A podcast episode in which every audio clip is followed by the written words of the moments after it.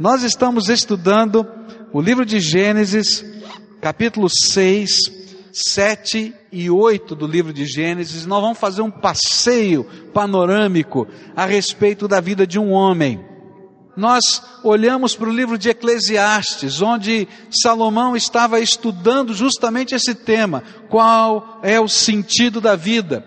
E descobrimos que o sentido da vida não pode ser encontrado nem no trabalho, nem no prazer, não é? Nem na sabedoria. Ele foi descrevendo tantas buscas que a gente faz e ele disse: olha, o sentido da vida só se encontra em Deus, porque há alguma coisa que Deus colocou dentro de nós como Criador da nossa alma que transcende todas as coisas e que se eu não olhar para cima e não buscar em Deus, eu não vou descobrir o sentido da minha vida. Nós começamos a estudar a vida de Noé. Por quê?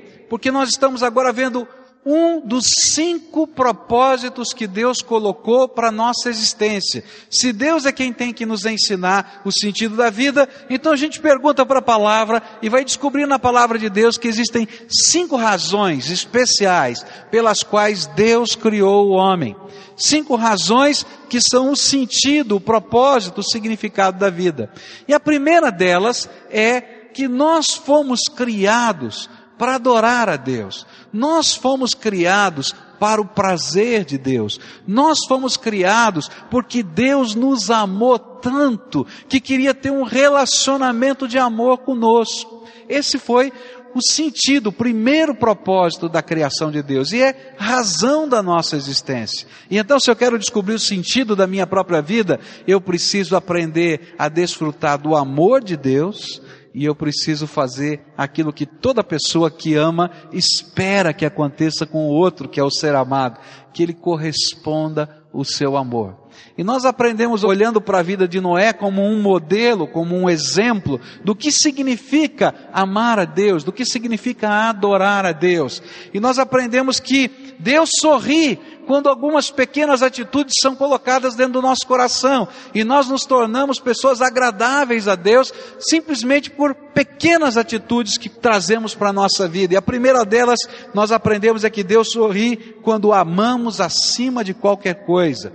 E vimos então Noé num determinado tempo tão ruim da história da humanidade, quando não havia mais ninguém na face da terra, absolutamente ninguém na face da terra que se importasse com Deus e que buscasse a Deus, esse homem anda com Deus e ama a Deus.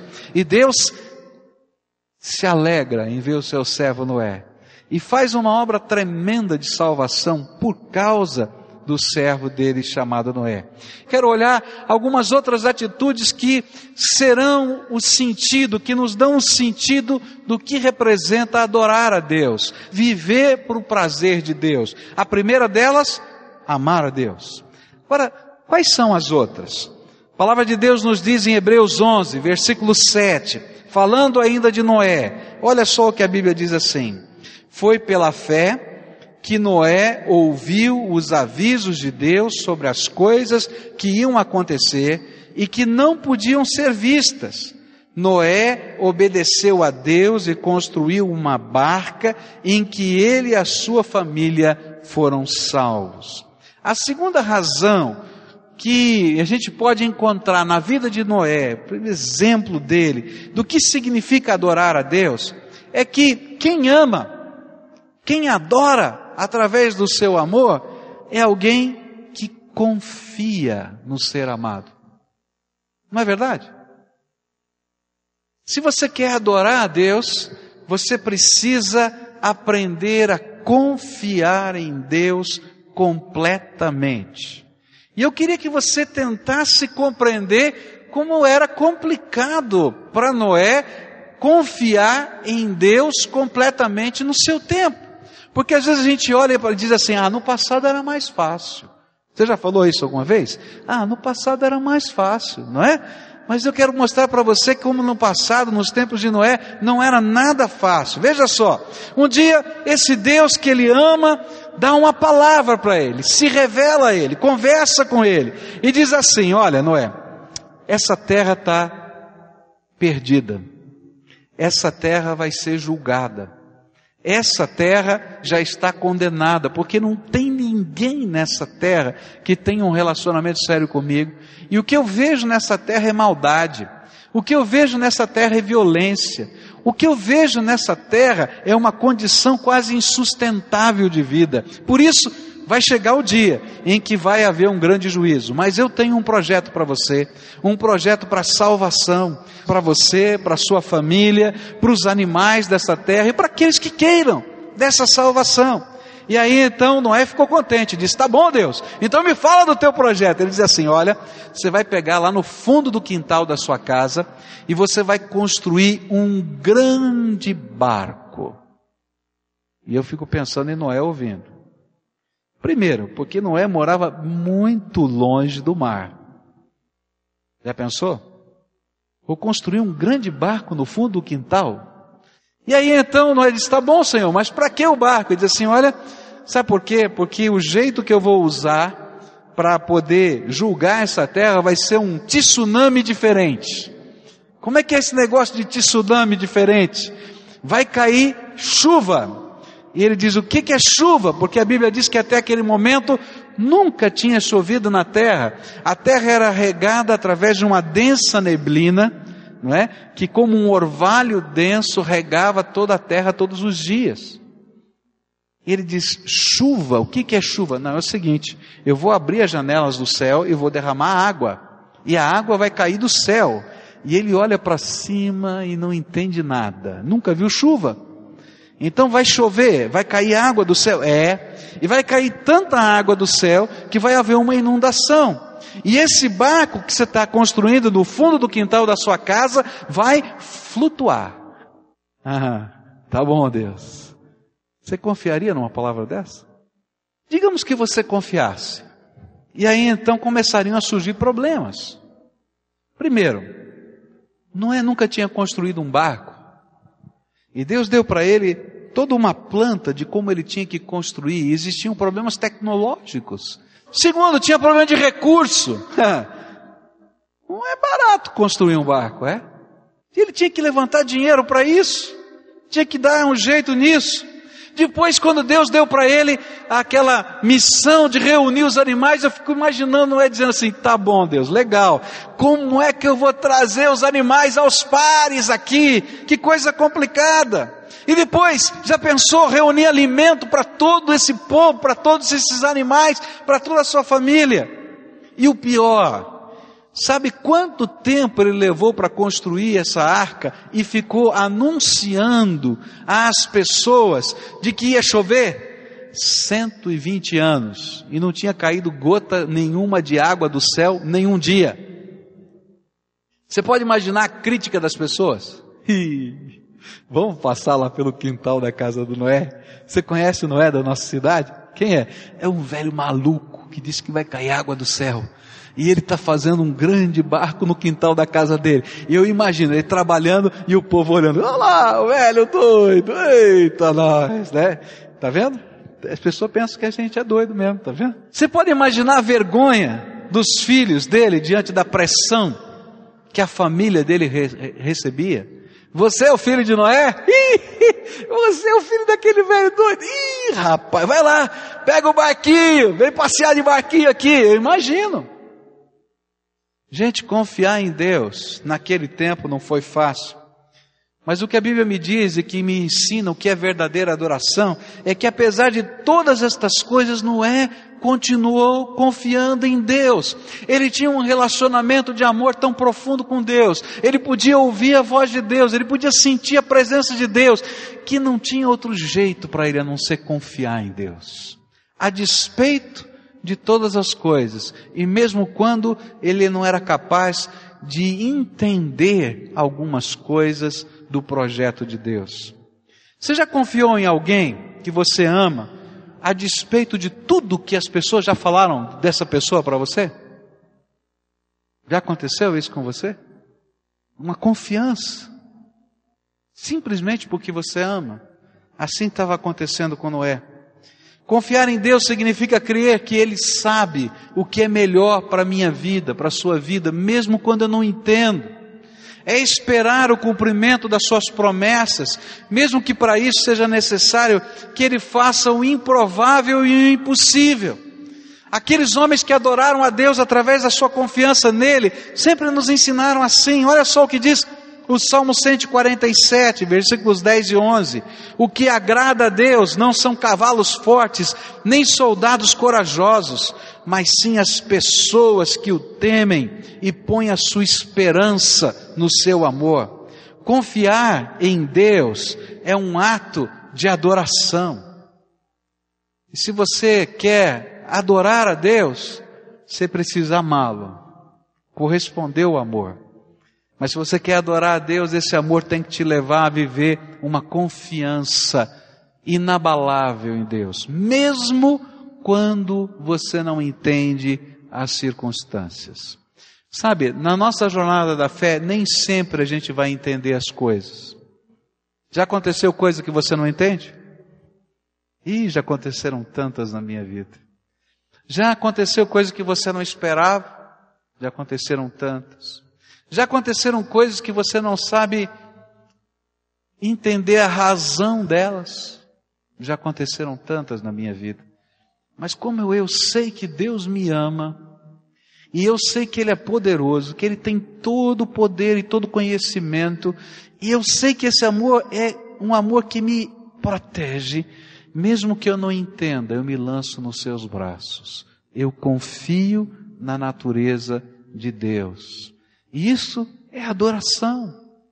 Adoração não é uma forma de culto, é um estilo de vida de alguém que ama a Deus e que confia nele.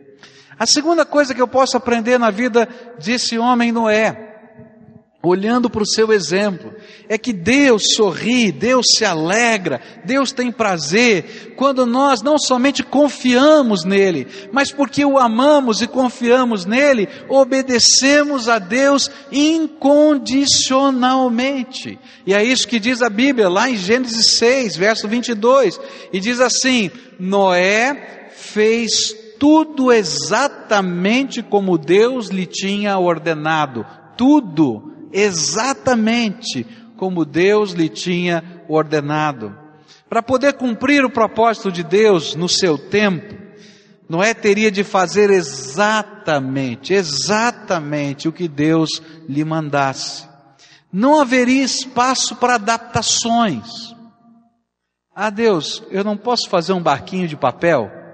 Ele faz o seguinte, eu ponho lá no quintal um barquinho de papel, coloco num pedestal bem bonito, né? Nem sei se tinha papel naquele tempo, mas tudo bem. Faço lá um modelo e fica um ícone, porque o que importa é a minha fé. Eu creio nessas coisas. Então eu ponho lá um pedacinho de barco lá naquele pedestal e ele é um ícone da minha fé. Resolvia. Na hora que a chuva viesse, ele ia entrar no ícone. Não dava, gente. Não tinha jeito. Ele tinha que seguir exatamente a ordem de Deus as dimensões, a maneira de construir, mesmo porque ele não tinha tecnologia, a tecnologia vinha de Deus. Não dava para fazer jeitinhos ou adaptações. Nem aquele barco podia ser feito de qualquer maneira, senão ele não resistiria às pressões daquela enxurrada. Às vezes nós amamos a Deus e até confiamos em Deus mas somos tentados a constantemente viver uma improvisação ou uma adaptação do nosso estilo de vida com Ele. Não é do teu jeito, Deus. Não, é mais ou menos do teu jeito. Eu só vou botar um jeitinho meu aqui nessas coisas, tal. E Deus diz: "Filho, não dá, não funciona. Não dá certo." De vez em quando dá uns problemas lá no computador lá de casa. Aí minha filha liga para mim, pai, não está funcionando tal coisa. Eu estou trabalhando, né? Filha, mas já tentou isso? Ah, eu não entendo nada desse negócio, pai. O que, que tem que fazer? Então eu falo assim, ó, tá vendo um fiozinho cinza assim, assim? Ah, tô vendo. Então faz assim com esse fiozinho. Já tentou? Tentei. Agora pega isso aqui e tal. Ela vai seguindo passo a passo, chega no final, ela diz, funcionou, tá legal, desliga o telefone. É assim que Deus está trabalhando na nossa vida. Ele sabe, você não sabe. Ele já viu o teu futuro, você não conhece. Ele já viu as coisas que vão acontecer, como vão acontecer, as pressões que você vai sofrer, as situações todas, ele sabe. Então, quando ele lhe dá uma ordem, não tem espaço para o jeitinho. Porque cada vez que você dá um jeitinho, você que não sabe, você que não conhece, você transforma a rota daquilo que Deus preparou como bênção para a tua vida. Por isso, se você quer adorar a Deus, você precisa aprender a obedecer ao Senhor incondicionalmente. Deus te ama. E aquilo que Ele está te dando como ordem não é uma ordem despótica para o teu sofrimento, para a tua angústia, só para dizer, está vendo? Você é uma criaturazinha. Não, você é filho amado.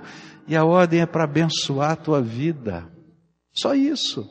Então, se você quer ser um adorador, entender o sentido da sua vida, você precisa aprender a ouvir a voz de Deus e obedecê-la incondicionalmente. Porque obedecer do seu jeito, obedecer parcialmente, significa desobedecer. Para ser um adorador, você precisa se render totalmente a Jesus, obedecê-lo, não somente no que você gosta ou quer, mas incondicionalmente, porque Deus sabe. Deus sabe. A terceira coisa que eu aprendo com Noé, Gênesis 8, versículo 20, diz assim: Depois Noé construiu um altar dedicado ao Senhor e tomando alguns animais e aves puros, ofereceu-os como holocausto, queimando-os sobre o altar. Deus se alegra, Deus sorri, Deus tem prazer, Deus se sente adorado quando o louvamos e damos graças continuamente. Sabe, Noé, ao descer daquela arca, parou de chover, as águas baixaram, e ele, ao baixar aquela arca, ele contemplou a salvação. Depois de 120 anos, as pessoas que ele pregava, e dizia: Olha, vai chover. Não acreditaram, riram, mas não tinha mais ninguém a não ser a família dele na terra e aqueles animais. E de repente ele começou a sentir o grande privilégio de ter sido amado por Deus. Naturalmente, devia haver no coração de Noé o sentimento de tristeza por tantas pessoas que não quiseram entrar naquele barco que não acreditaram.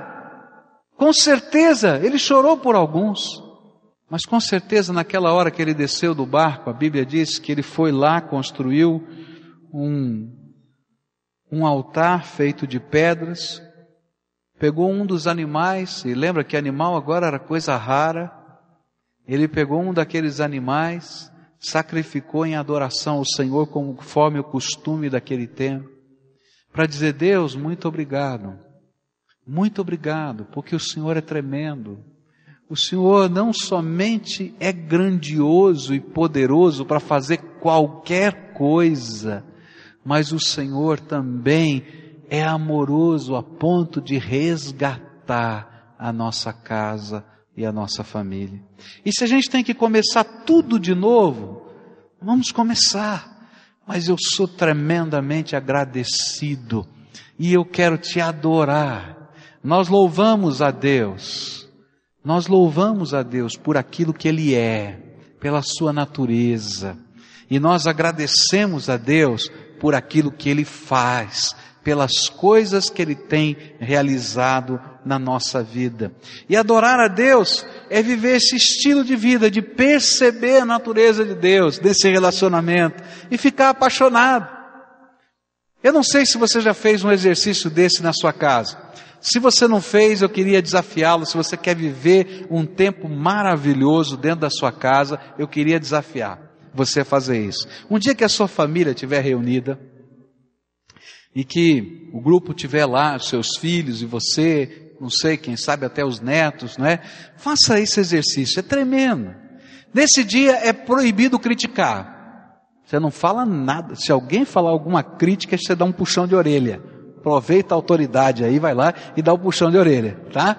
Mas nesse dia, você vai falar aspectos da personalidade dos membros da sua família que você admira. Então, como é que é o papai? Como é o jeito do papai? Como é que é a personalidade dele? E aí, na primeira rodada, um fala de cada um da família. Fulano é assim, eu admiro isso nele, eu admiro aquilo outro nele, e aí vai. E depois, você lembra de alguns fatos na história da sua família, com esses personagens que estão lá, filhos, pais, etc., que você tem prazer de lembrar, que você se sente feliz em lembrar. Gente, eu tenho certeza que essa reunião vai terminar numa choradeira gostosa, onde a gente se abraça, a gente sente o amor. Queridos, quando nós adoramos a Deus é assim que acontece. O Espírito Santo de Deus diz assim: Você é meu filho amado. Eu tenho prazer em você. Eu tenho alegria. Eu tenho derramado do meu Espírito sobre você. E a gente diz: Papai Pai, o Senhor é tremendo. Sabe onde eu estava? Eu vivia desse jeito, eu vivia daquele jeito. O Senhor foi lá, me resgatou. Lembra aquele dia em que aconteceu isso? E como numa reunião de família, desse jeito, quando nós louvamos e adoramos e agradecemos a Deus, a gente vai sentir esse prazer no coração e vai dar coração ao coração de Deus o prazer de se sentir também conosco em família. Adorar a Deus é um estilo de vida onde a gente vai fazendo estas coisas com tanta tranquilidade. Eu estava lendo os relatos, não é, de um homem que viveu em 1600 e tanto, um monge chamado é, Lourenço da Ressurreição. E encontrei os textos dele lá na internet, comecei a ler e achei uma coisa muito interessante nos relatos daquele homem, do Lourenço da Ressurreição.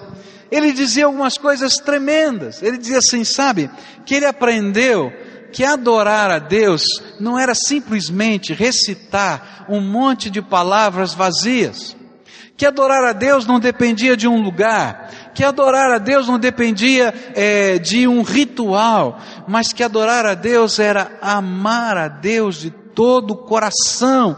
E com esse amor conversar com Ele e viver com Ele todos os dias, tanto nos momentos em que a gente está celebrando, cultuando, quanto nos momentos em que a gente está trabalhando. E aí então ele dizia assim: Olha, eu sou cozinheiro desse convento aqui, desse monastério, né? E eu não gosto de cozinhar.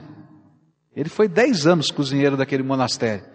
E ele dizia assim: Eu não gosto de cozinhar, mas quando eu entro naquele lugar e começo a cozinhar, e eu sei que eu estou fazendo tudo aquilo para o meu Deus, e que aquilo é uma coisa importante para Ele, então eu fico feliz. Está uma confusão, tem gente gritando, pedindo uma coisa, eu estou lá, celebrando, porque o meu Deus é digno de tudo isso. Gente, isso é adoração.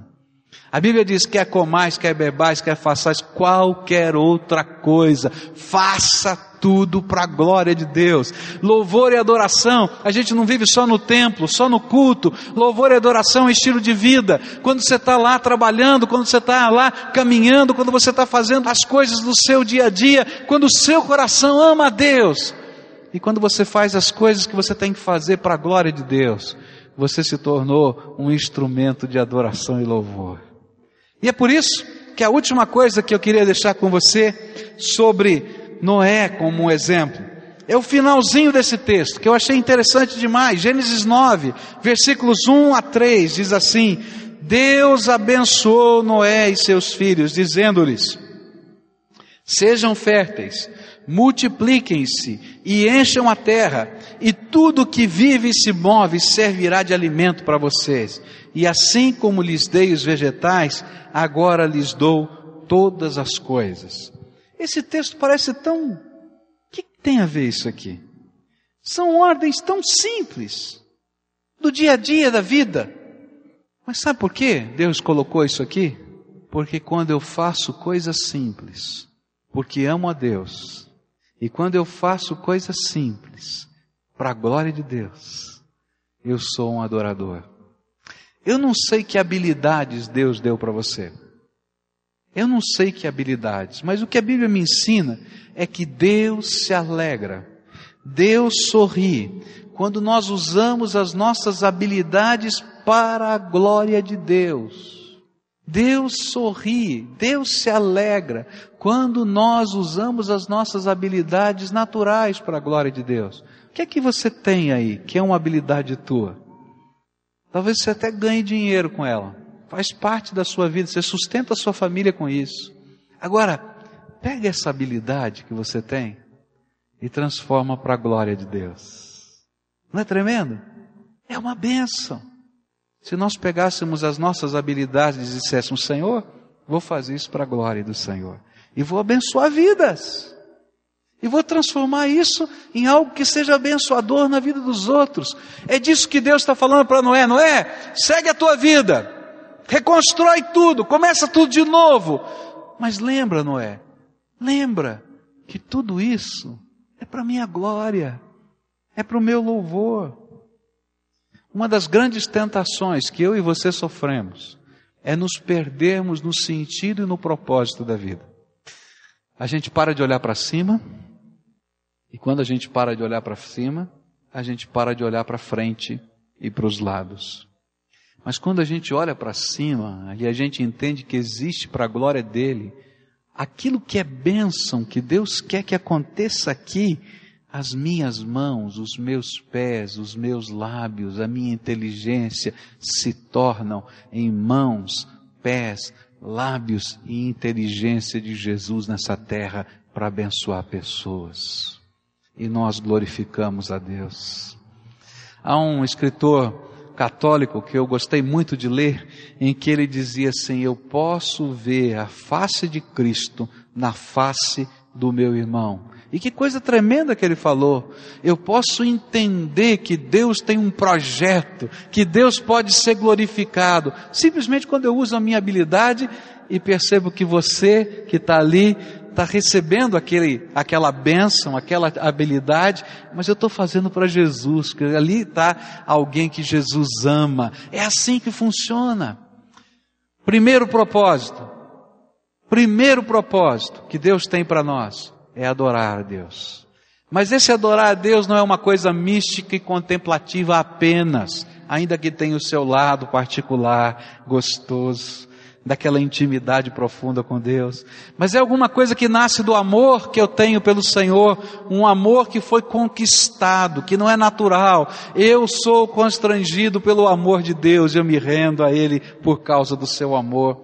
É alguma coisa que vem dentro da minha alma com prazer, por causa desse amor, eu agora confio em Deus. Eu confio porque eu sei que o amor que Ele tem por mim é algo tão tremendo que não dá. Eu confio nele, o amor dele já me convenceu.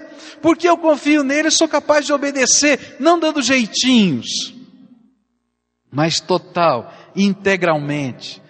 E eu então agora passo a ter prazer de comentar aquilo que eu sinto por Ele, aquilo que Ele é e aquilo que Ele tem feito na minha vida. Então eu louvo e agradeço. E aí então, com prazer, eu dedico as minhas habilidades para Deus, para que Ele seja honrado com aquilo que eu sei, com aquilo que eu faço. E geralmente Deus vai pedir que eu abençoe vidas usando as minhas habilidades. Como é que está a tua vida como adorador? Às vezes a gente imagina que ser um adorador não é, é ter um curso especial de teologia. Mas ser adorador é muito mais, é um estilo de vida. Que a gente começa buscando a Deus, porque Ele nos amou primeiro.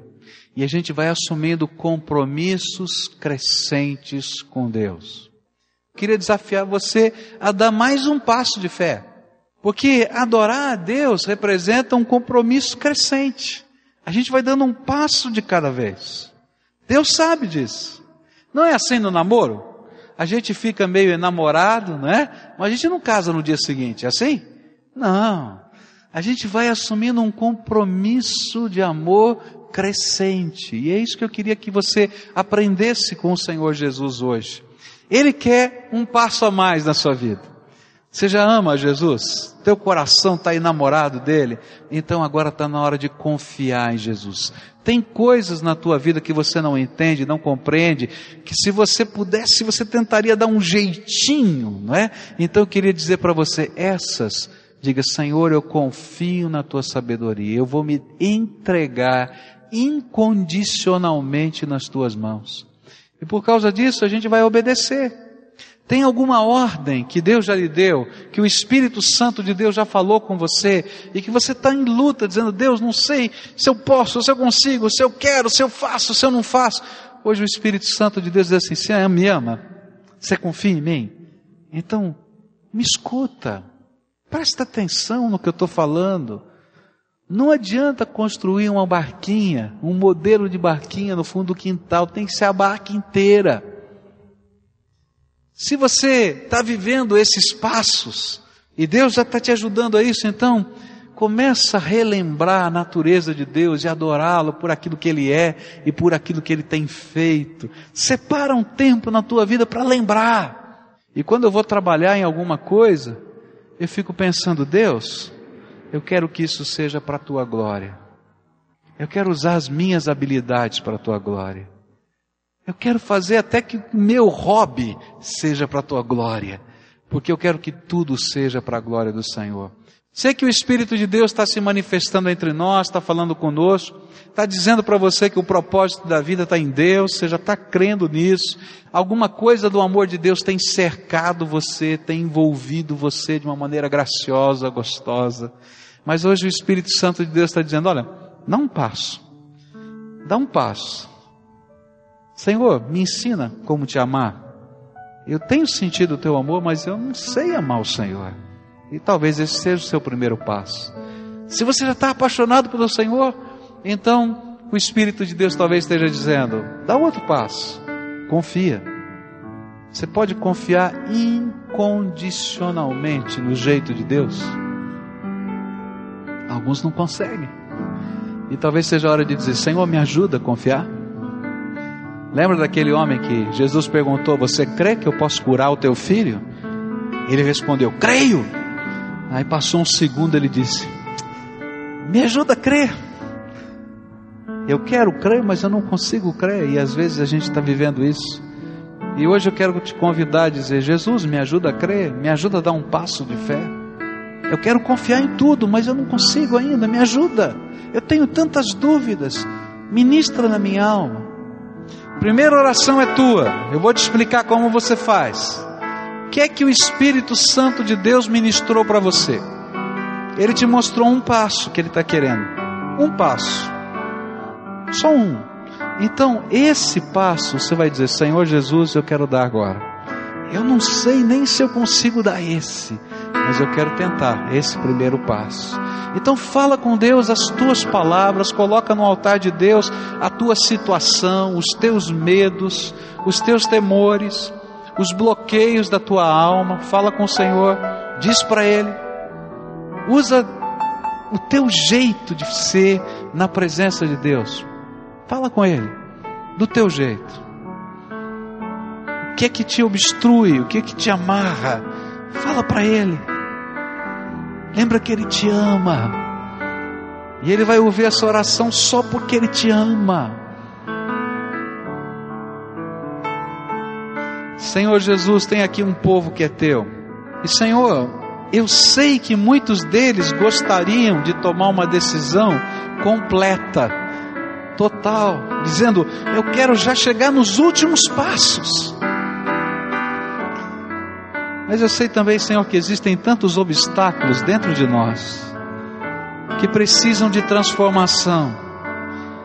Por isso eles estão dizendo: Senhor, eu quero ser aprendiz de adorador. Me ajuda, Senhor. Me ensina, Senhor, a te adorar como o Senhor merece. Me ensina a te amar, Senhor. Revela a tua pessoa para mim, para que eu possa, Senhor, te conhecendo intimamente, te adorar no profundo do meu ser. Senhor Jesus, me ajuda a confiar incondicionalmente. Tem alguns aqui que têm tantas dúvidas, Senhor, tantas dúvidas, tantos medos, eles não conseguem confiar. E eu quero te pedir, venha, ó Espírito Santo de Deus, e ouve o clamor desse povo, e testifica no coração deles, que eles são filhos amados do Pai, e que o teu Espírito testifique ao Espírito deles, que eles são preciosos, que o Senhor tem um projeto para a vida deles. Faz isso, Senhor. Alguns, Senhor, já conseguem isso, mas, Senhor, tem coisas que eles não conseguem obedecer estão parados na jornada da vida. Como aquele povo no deserto que parou 40 anos diante da terra prometida, simplesmente porque tinham gigantes lá e eles temiam gigantes. Ah, Jesus, vem agora com a tua graça. Eu não quero te pedir que o Senhor tire os gigantes. Eu só quero te pedir que o Senhor dê a coragem a esse teu povo a confiar em Ti e obedecê-lo incondicionalmente. Que eles sejam servos do Senhor. Tem alguns que precisam acertar a vida, porque a vida está enrolada e eles não conseguem sozinhos, Senhor. E eu quero te pedir que venha o poder do Teu Espírito Ó oh, Pai, aquilo, aquilo que aquele povo não compreendeu é que os gigantes seriam vencidos não pela força dos homens, mas pelo poder do Deus vivo que é à frente deles. Por isso eu quero te pedir, Senhor, que o Senhor dê a eles a coragem da tomada de decisão e que o Senhor vá na frente deles e que os gigantes caiam por terra em nome de Jesus. Que eles sejam vencidos pelo poder do Senhor e que isso seja um sinal para eles do teu poder e da tua glória. Senhor, coloca no coração deles a alegria de te adorar, de te louvar, de serem agradecidos. E tudo quanto eles venham fazer, trabalhando, estudando, caminhando na rua, dirigindo o carro, sendo pais de família, filhos dentro da casa, que seja para a glória do Senhor. Essa é a nossa oração e é isso que nós clamamos em nome de Jesus. Amém.